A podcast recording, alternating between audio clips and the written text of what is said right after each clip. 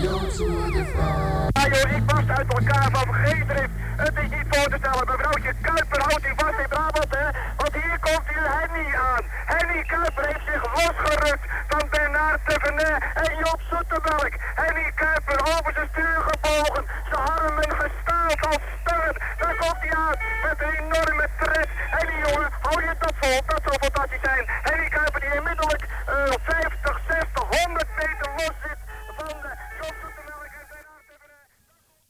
vrouw droomde op haar achtste, zij zou advocaat worden. En dankzij hard werken en jaren studie is ze dat ook. Soms gaat dat zo.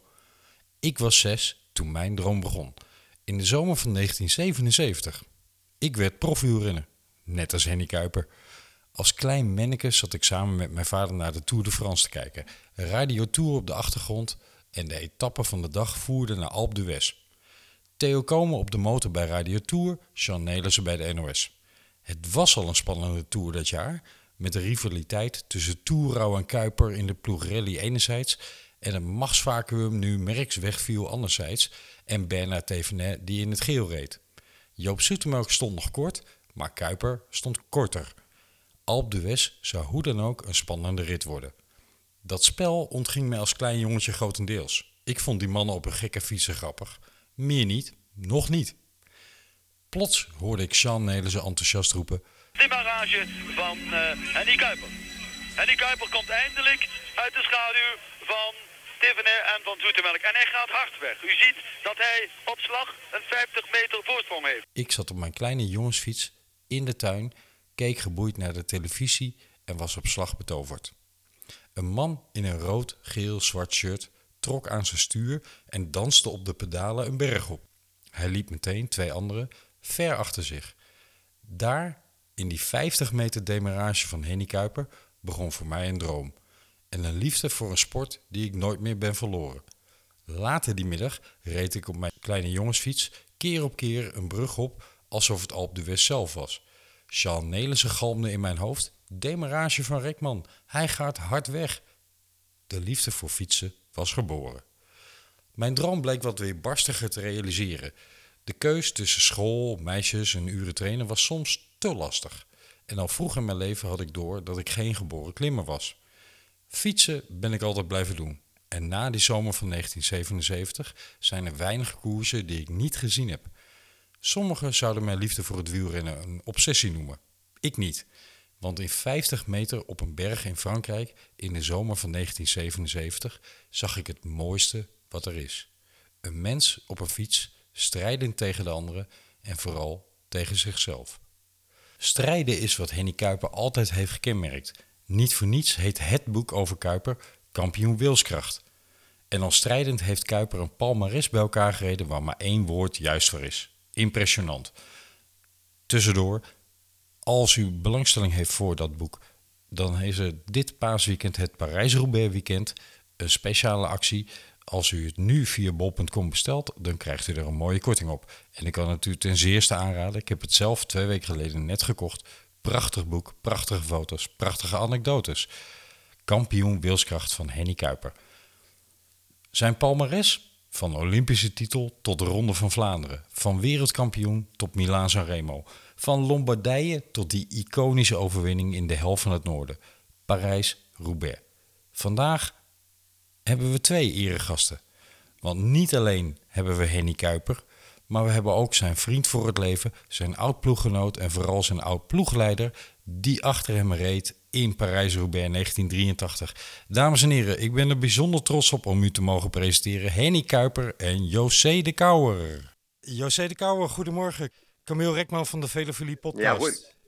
Ja, goedemorgen. Goedemorgen. Kunt u mij goed horen? Eh, ja, toch wel, nu wel, ja. Ze, ah, super. Henny, ben jij daar ook?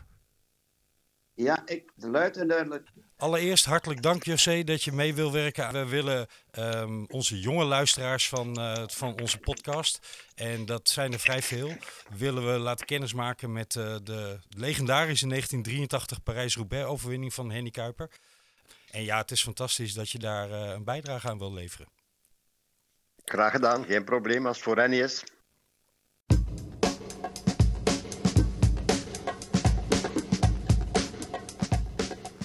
Het is voor veel wielerliefhebbers een iconisch beeld. Henny Kuiper die gespannen wacht op een nieuw wiel aan de kop van Parijs-Roubaix. Nabij hem de overwinning wacht, maar pech velt op dat moment jouw fiets en, en de band loopt van de tube af.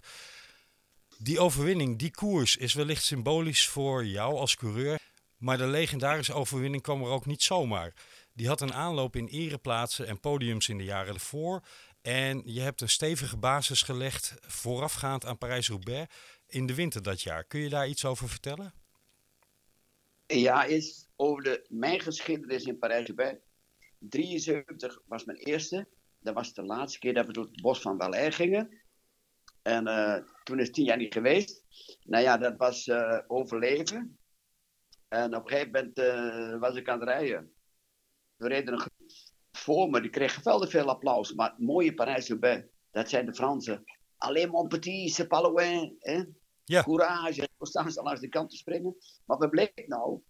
Ik zat al op een half uur, maar vlak voor me reed Okanja. En Okanja kan absoluut niet op zij rijden.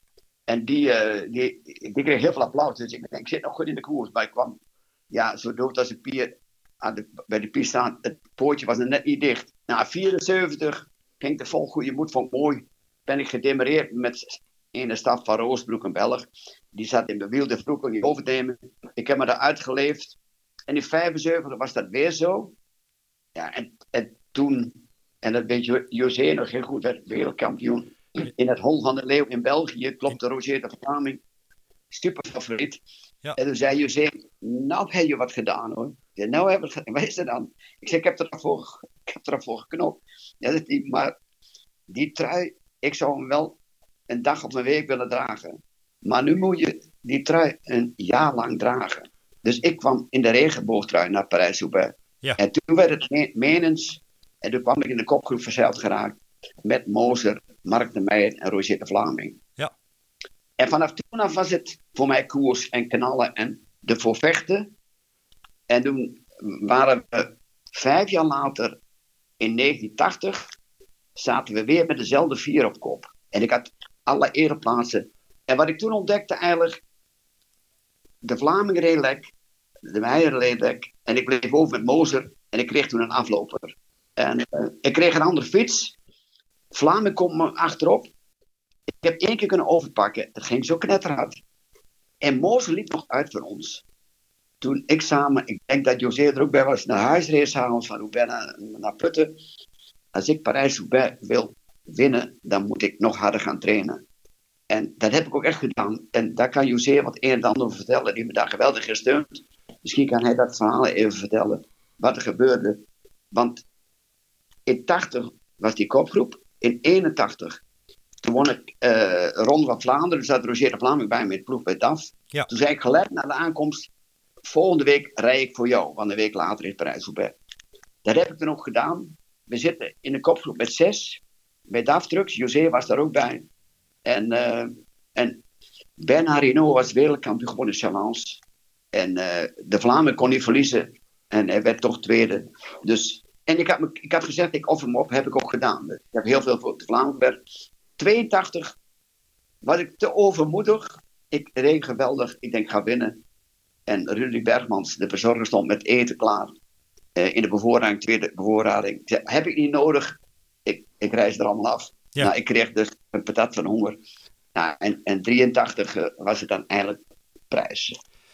Want José is min of meer ook ja, de reden geweest, of, of de inspiratie geweest die zei... Je kunt ook die klassiekers heel goed aan, hè, José de Kouwer? Ja, dat was inderdaad het idee. Ja. Dus en ik dacht vooral, vooral in de beginnen, alleen in de beginnen dan, ik bedoel ja, toch wel in het begin van zijn carrière, dat hij ronderenner was. En dat is hij ook wel, wel geweest natuurlijk. Als je op uh, twee keer tweede wordt in de Ronde van Frankrijk, maar daar één keer heel dichtbij, zelfs misschien nog een klein beetje geflikt daar door de Fransen uh, met Thévenet Macon, dat is lang Ja. geleden. Ja. Maar ja, en hij dus uh, naar het einde toe van zijn carrière toch meer op klassiekers gaan werken. Beter voorbereid dan het voorjaar gekomen. En dat heeft hem dan uiteindelijk toch uh, monumenten opgeleverd tot en met. Zeker. Parijs-Roubaix was een koers die jou zeker heel goed lag, Henny. Dat had mede zijn oorzaak in het feit dat je ook Nederlands kampioen veldrijden bent geweest, hè? Ja, dat, de baan, dat liet ik terzijde. ik, wij reden toen, Eddie Merck reed 140, 150 koersen. Dus die deed dat, en dat was een goede renner, dus dat moest goed zijn.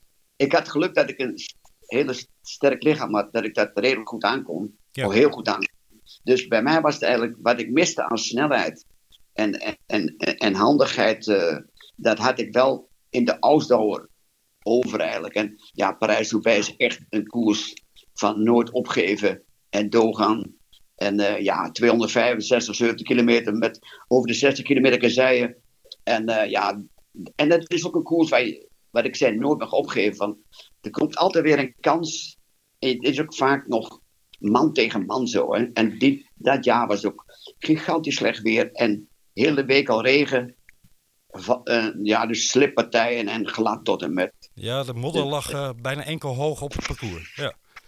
Dat was bar en boos. Ja, ehm, dat jaar reed je voor de ploeg Arnoud. Erik van der Aarde, de jonge prof, eh, was ongeveer de kopman. Adrie van der Poel en jij waren schaduwkopman. Dat had ook zijn gevolgen voor het feit dat jouw fiets niet aan de zijkant op het dak stond, maar in het midden van eh, het bagagerek.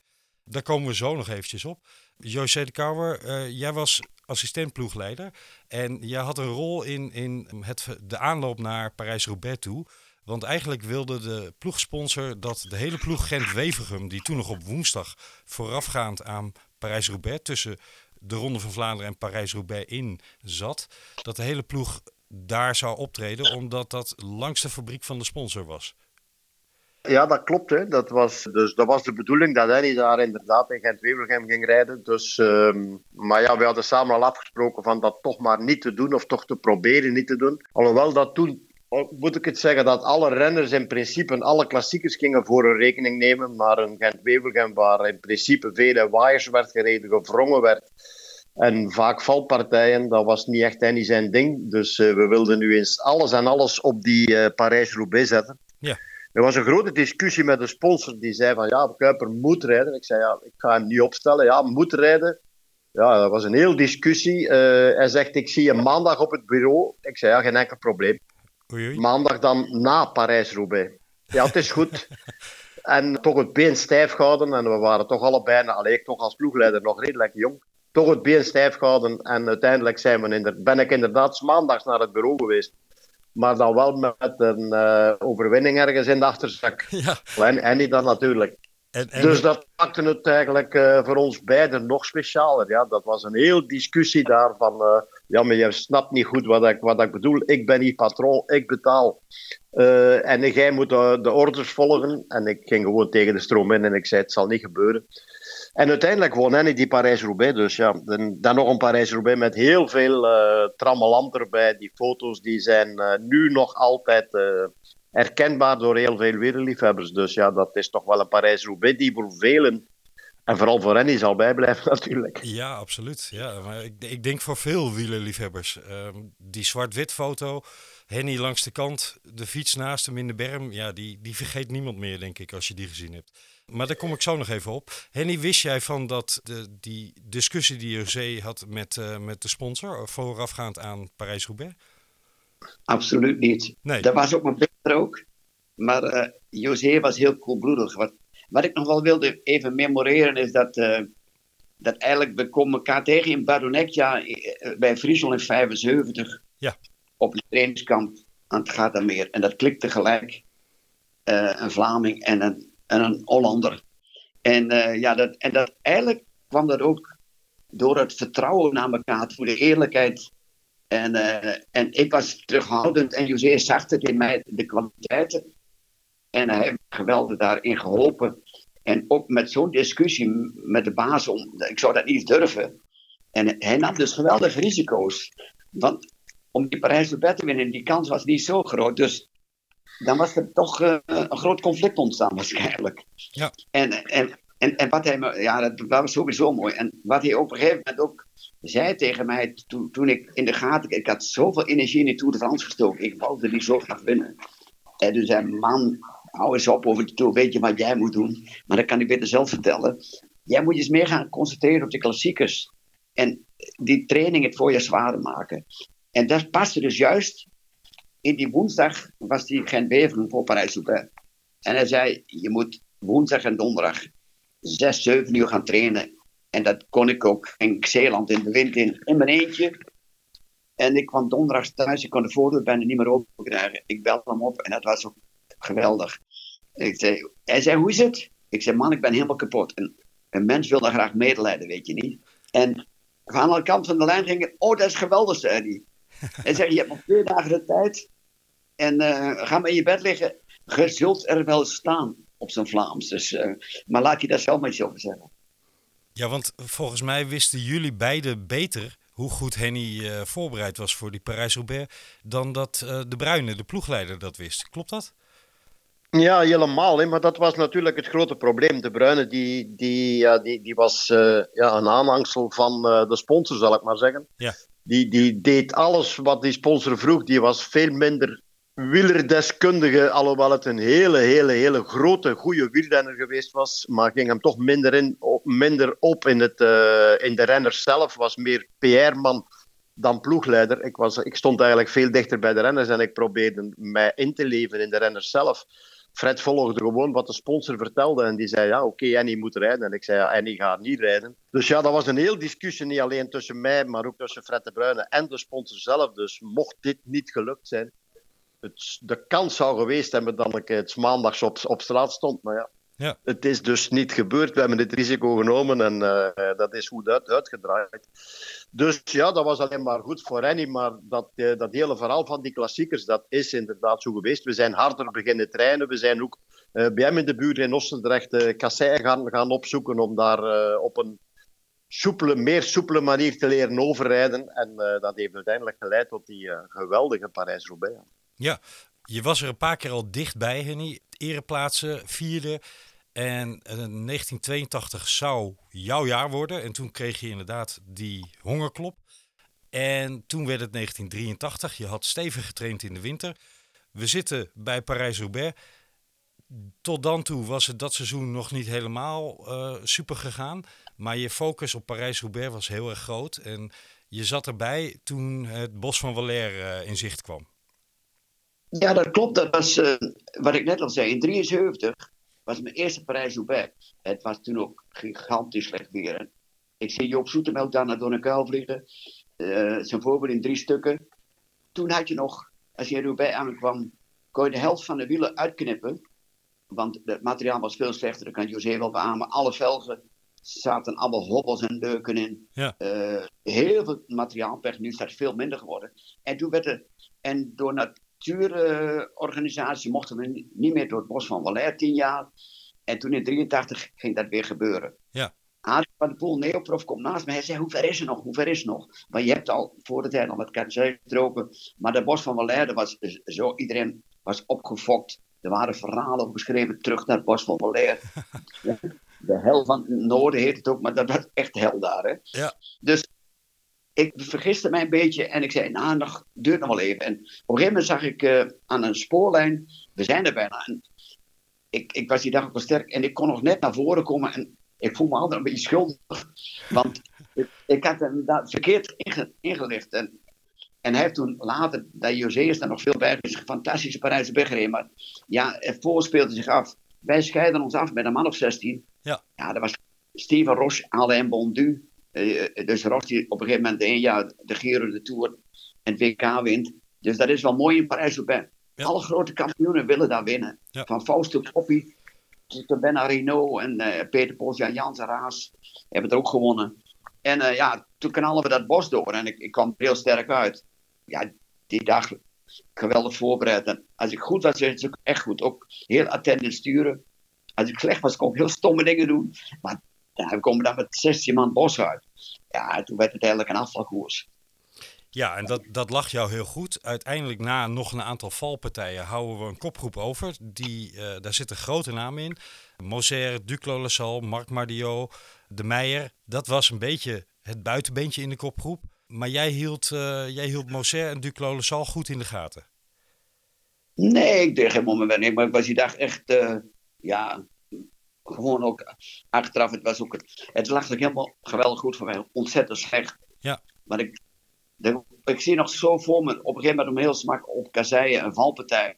Met een Ros Bondu en ik weet niet wie er allemaal lagen. Ja. En uh, Duclos en Moze waren continu aan het wedijveren om iedere keer weer de eerste, uh, eerste op de nieuwe kasseistrook op te draaien. Dan heb je natuurlijk, het, dan voorkom je dat je achtervalpartij komt. En ze waren ook echt aan het uitdagen, die twee. Ja. En ik was er zo gerust en ik dacht, laat ze maar gaan. De Ros, Bondu en nog een kopperrenners liggen daar. Ik uh, deed rustig aan. Ik verminderde de vaart, want ik hield ook afstand. De rook was een beetje opgetrokken. De jongens hadden de fiets van de weg getrokken. Ik kon er door. En ik reed gewoon op mijn eigen uh, kracht meerdere keren naar die twee toe. Ja. En die, die ja, maar die, dat, die verbruikte wel heel veel energie. Door, door dat continu, uh, ja, die waren veel te, in mijn ogen veel te gretig. En, ik, en de andere kant was ik die dag heel zelfzeker. denk, ja, die komen toch nu weg. Dat voel je dan. Op een gegeven moment kom ik nog te vallen. Mark Madio, die rijdt nog bijna over mijn oren. Ja, die reed vlak achter je, ja. Ik schoof over de kasseien wel, ja, een meter of vijf of nog wel meer, denk ik. En uh, op dat moment ook, ik pak die fiets, stap rustig op, begin te achtervolgen. Ik kom erbij en je ziet er ook heel mooi vanuit de helikopter. En ik kan er zo langs rijden, maar ik denk, dat hebben we niet afgesproken. Ik, zei, ik zou wachten tot Carrefour de Larberen. En uh, er zijn ook prachtige vertraagopnamen van. Ja. Dat ik nog mijn bidon pak, nog water drink en nog mijn gezicht een beetje afspoel. En ik sluit aan in, in die groep. En ja, en dan komt eigenlijk het moment voor de Larberen. En daar had ik me voorgenomen alle registers te open. En uh, ik heb er een versnelling op gezet. Uh, uh, ja, dat, dat, kon ik ook.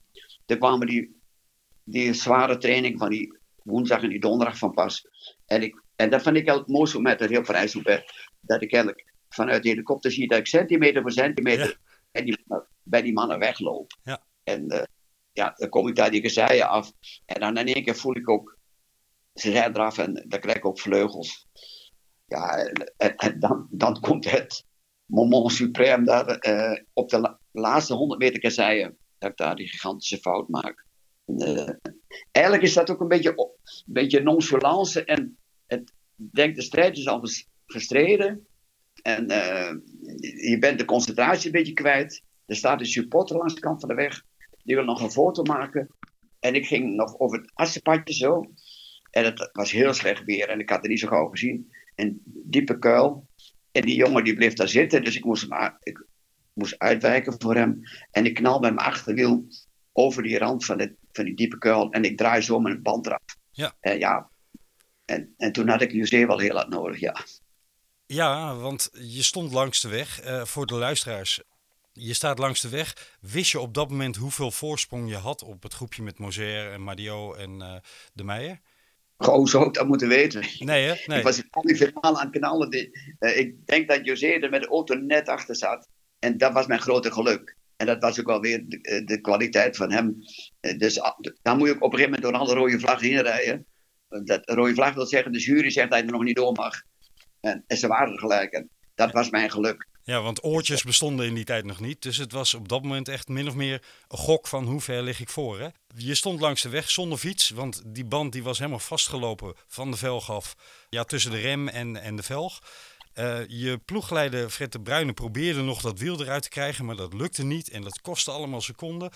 Ik weet nog dat ik live voor de televisie zat en mijn adem, ik denk ongeveer die hele minuut of 50 seconden dat het duurde, heb ingehouden. Uh, ik herinner me nog dat Mart Smeets op de televisie riep: Oh nee, oh nee. Wie vergeet dat nog? Um, maar eigenlijk heeft uh, jullie mechanicien Gilbert Catoir je gered toen, hè? Ja, ik heb ook gezegd: hij moet de Olympische Spelen meedoen aan de 100 meter.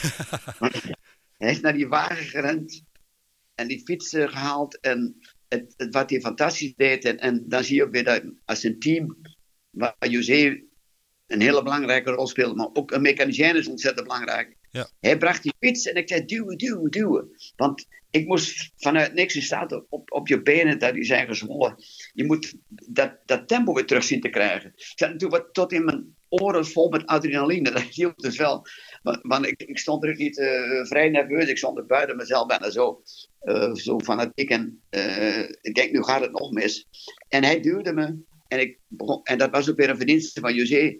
Die zet altijd de, keek hij bij de mechanicien naar de versnelling op de 16 of de 15, nooit te groot, nee. dat je goed kunt vertrekken. Ja, En ik vertrok met hem en, ik, en hij duwde, duwde. En hij- ja, tot aan het eind van die keer dat waren de laatste keer ook, ook heel bizar. En ja, en 30 seconden later reed ik weer 50 aan het uur. En, en had, ik de, had ik de galop er weer in. En ja, ik kwam met ruime, ruime voorsprong aan in, in- op de piste. Ja, je, bij het aanduwen ehm, kun je op, op de televisiebeelden heel goed zien dat je eigenlijk nog maar net een, een motor die in de berm stil stond kon ontwijken.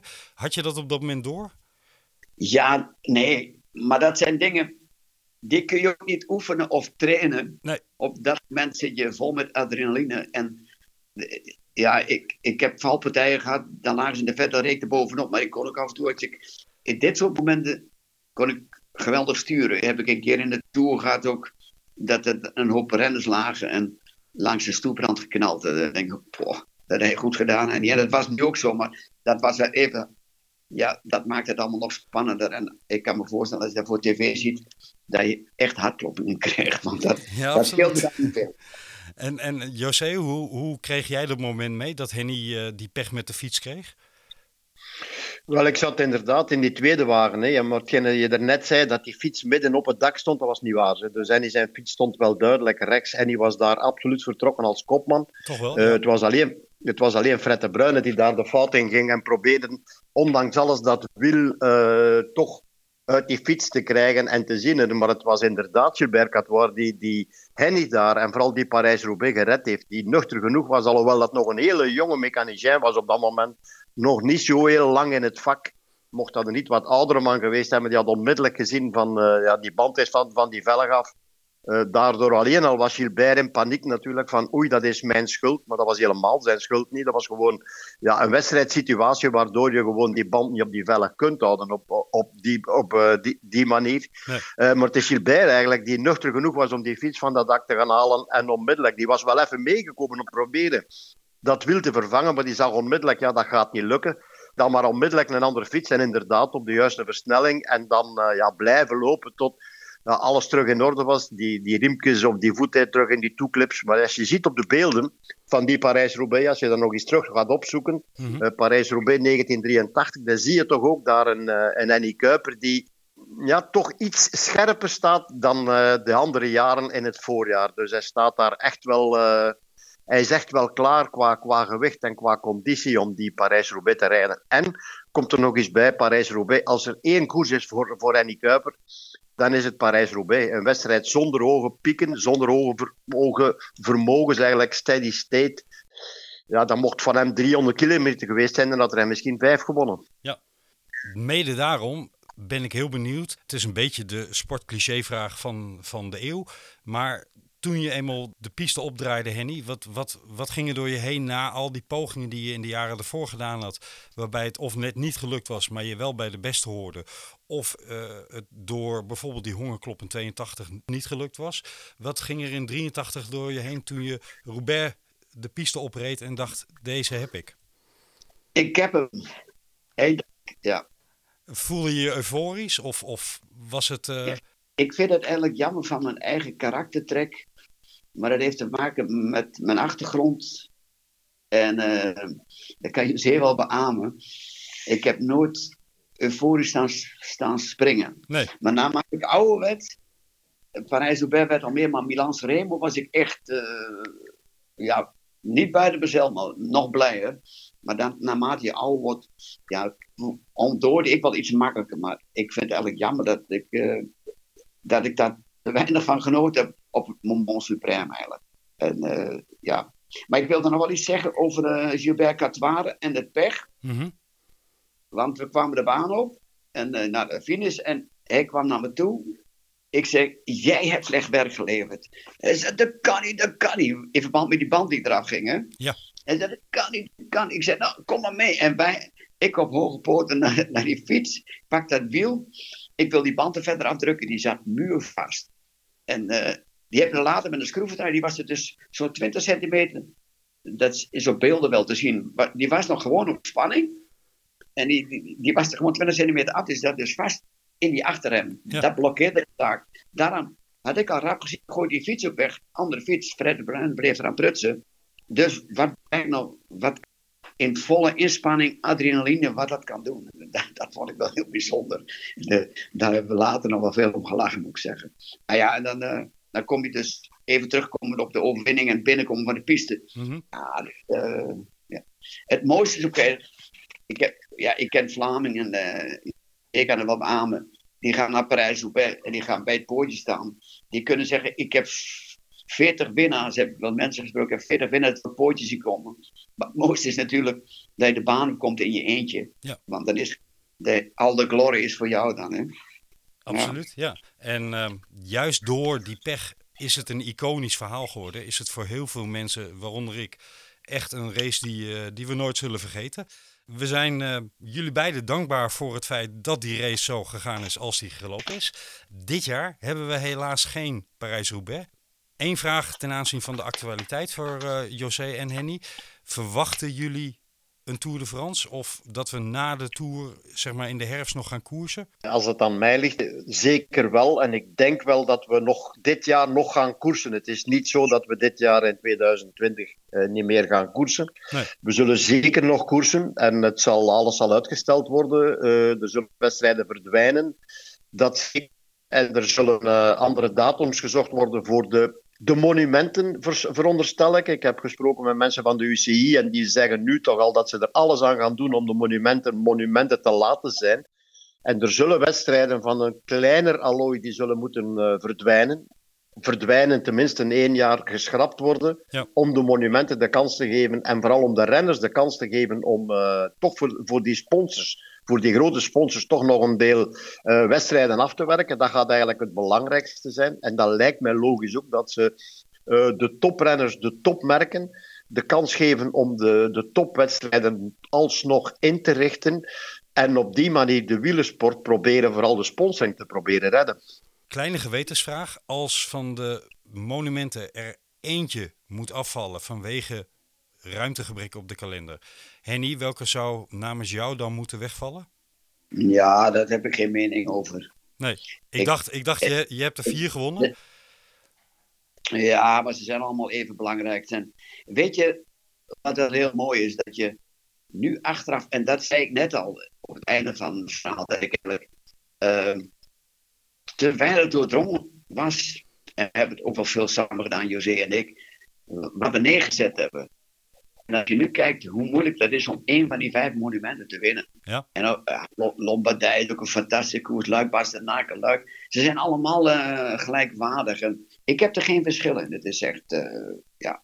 Ik zou nog wel even willen terugkomen op de, de pech in Parijs-Roubaix. Ja. En dat vind ik wel leuk. Er zijn toch stel vrienden van mij die hebben de Les Amis de Hem. Ja. En Hem is het plaatsje Hem. Dat ligt trouwens ook in Noord-Holland. Daar, op vijf kilometer van de aankomst kreeg hij pech. En uh, die hebben daar een prachtig uh, bronzen beeld neergezet. En uh, als eerbetoon. Ook, ja, ook wel dat moment, maar het past ook heel goed bij mij. Aan mijn carrière eigenlijk. En ja, dat heb ik altijd wel prachtig gevonden. Dat, ja, dat wielersupporters, wielerliefhebbers dat gedaan hebben. Echt, echt een mooi eerbetoon aan, ook aan de wedstrijd, aan de inspanning, aan de, de uitslag. Absoluut. En het staat echt pal langs het, uh, langs het parcours, hè, het aankomstparcours. Dus iedereen rijdt er langs. Ja, nou, het is, er is ook weer een verhaal bij. Het, het, was echt een mooi beeld door een kunstenaar uit, uit Limburg gemaakt. Ja. En het was 80 kilo brons aan. En dan, je voelt hem al aankomen. Dus laten hebben monument gestolen. Ja. Maar de Fransen en de gemeente Hem hebben ons geweldig gesteund. En er staat een, uh, een nieuw monument nu in, in het, ja, in een of andere galerij-toestand in Hem. We zijn dan nog een officieel teentje eraan gegeven. Uh, waren mensen uit Denenkamp. En uh, Denenkampers hebben de bijnaam Keutelpeer, dat is een perenboom. We hebben daar een perenboom aangeboden. Die staat ernaast en daar staat nu een nieuw monument gemaakt. En uh, ja, ook wel vlak aan het parcours, dat is wel leuk. Absoluut. Mooi, mooi om te gaan zoeken eigenlijk. Dit verhaal... Ik kan, u zeggen dat dat, uh, ik kan jullie zeggen dat dat monument staat in die bocht daar waar Gilbert Catoir Henny heeft losgelaten. Links opdraaiend, daar recht voor staat dat uh, monument. Geweldig. Ja, daar stond. Daar stond maar het, daar ja. is het, Ja, dat is dus gestolen. En, uh, en er staat nu uh, een kilometer, ja, anderhalf verderop in de, in de plaats hem zelf nu.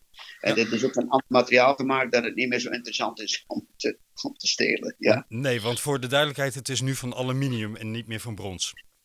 Exact. Ja, ja, precies. Maar het is prachtig dat het daar staat. Om te refereren aan, aan jouw carrière als coureur, Henny. Maar zeker ook aan deze legendarische uh, overwinning in 1983. Al deze verhalen en nog veel meer staan ook in jouw prachtige boek Kampioen Wilskracht. En daar is deze Pasen een speciale actie voor. Voor onze luisteraars, als je dit boek wil kopen, dat kan via bol.com. Daar kun je het als e-book kopen. En dan is het in dit paasweekend en speciaal dit Parijs-Roubaix weekend normaal gesproken een speciale korting op het boek.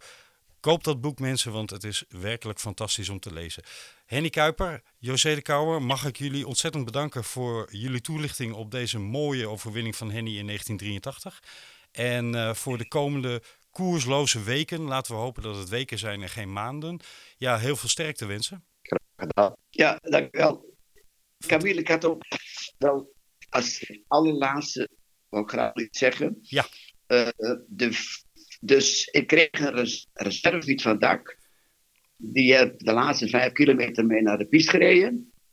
Die fiets, daar heeft José voor gezorgd. Hele goede supporters van mij hebben die fiets toen gekocht. En die stond daar nog, uh, ja, ergens, hoe gaat het, onder stof, ergens in, in de schuur. En, maar die staat nu in, in Denenkamp bij mijn geboortehuis. Het is een leuk wielenmuseum over al mijn ja, hoogte- en dieptepunten en het leven als wielrenner. Ja. Die zijn daar de bezichtig. Helaas is dat nu gesloten, maar uh, als alle ellende van de huidige tijd weer voorbij is, dan zijn daar.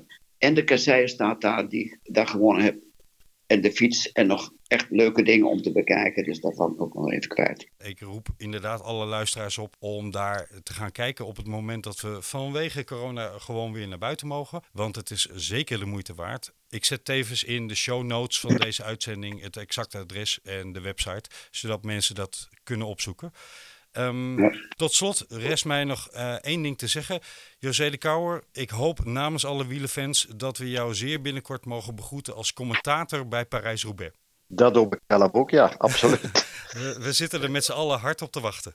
Ja, graag gedaan. Merci voor deze bijdrage en uh, hele fijne dag allebei. Oké, okay, doei. Doei. Ja, tot zover deze hele bijzondere aflevering van de Vele podcast met onze speciale gasten Henny Kuiper en José de Kouwer.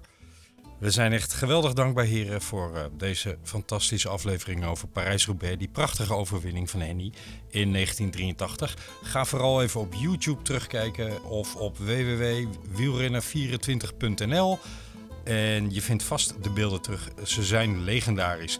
Als we met z'n allen ook weer naar buiten mogen, omdat de coronamaatregelen wat zijn versoepeld, ga dan vooral naar de Schotbroekweg nummer 2 in Denenkamp.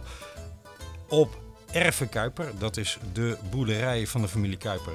Daar is het Wielenmuseum Kuiper gevestigd. En ja, daar vind je van allerlei prachtigs over de imposante carrière van deze grootheid uit het Nederlandse wielrennen.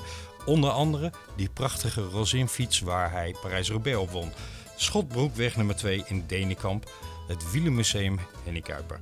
Je kunt tevens dat prachtige boek, wat ik zelf nu aan het lezen ben, en ik kan het echt aanraden, op dit moment via een speciale paasactie of een Parijs-Roubaix paasactie op bol.com kopen. En dan krijg je er nog een mooie korting op ook. Kampioen Wilskracht. Het is gemaakt door Joop Holthuizen, Jacob Bersma en de zoon van Henny Kuiper, Bjorn Kuiper. En ze hebben dat boek in eigen editie uitgegeven, dus dat verdient alle lof om uh, daar ook in gesteund te worden. We hebben tot slot nog een leuke prijsvraag. Wil je je fiets langer mooi houden? Wil je de lak van je fiets beschermen? En wil je gewoon minder poetsen? Ga dan naar www.procoating.plus. ProCoating, de fietscoating, die zorgt voor minder poetsen. Om een fiets optimaal te beschermen tegen de invloeden van buitenaf bieden wij een speciale nano-glascoating, schrijft ProCoating. Minder hechting van vuil, water en zand voor een optimale bescherming van uw kostbare bezit. Nou, wie wil dat nou niet zijn fiets mooi houden? Ga dan naar www.procoating.plus. Stuur via de site een e-mail met code Mijn Fiets voor Niets als code. Code Mijn Fiets voor Niets. En je ontvangt binnen twee weken bericht van ProCoating of jij een gratis coating te waarde van 100 euro hebt gewonnen. Nou, dat klinkt interessant toch om je fiets langer mooi te houden en minder te poetsen. Dus wie wil dat nou niet? Ga naar www.procoating.plus. Tot slot, beste luisteraars, blijf allemaal gezond. Ride solo. En tot de volgende uitzending, waarin we wederom een bijzondere gast zullen hebben. En we terugkijken op een prachtige overwinning uit het Nederlandse wielrennen. Alla proxima vez!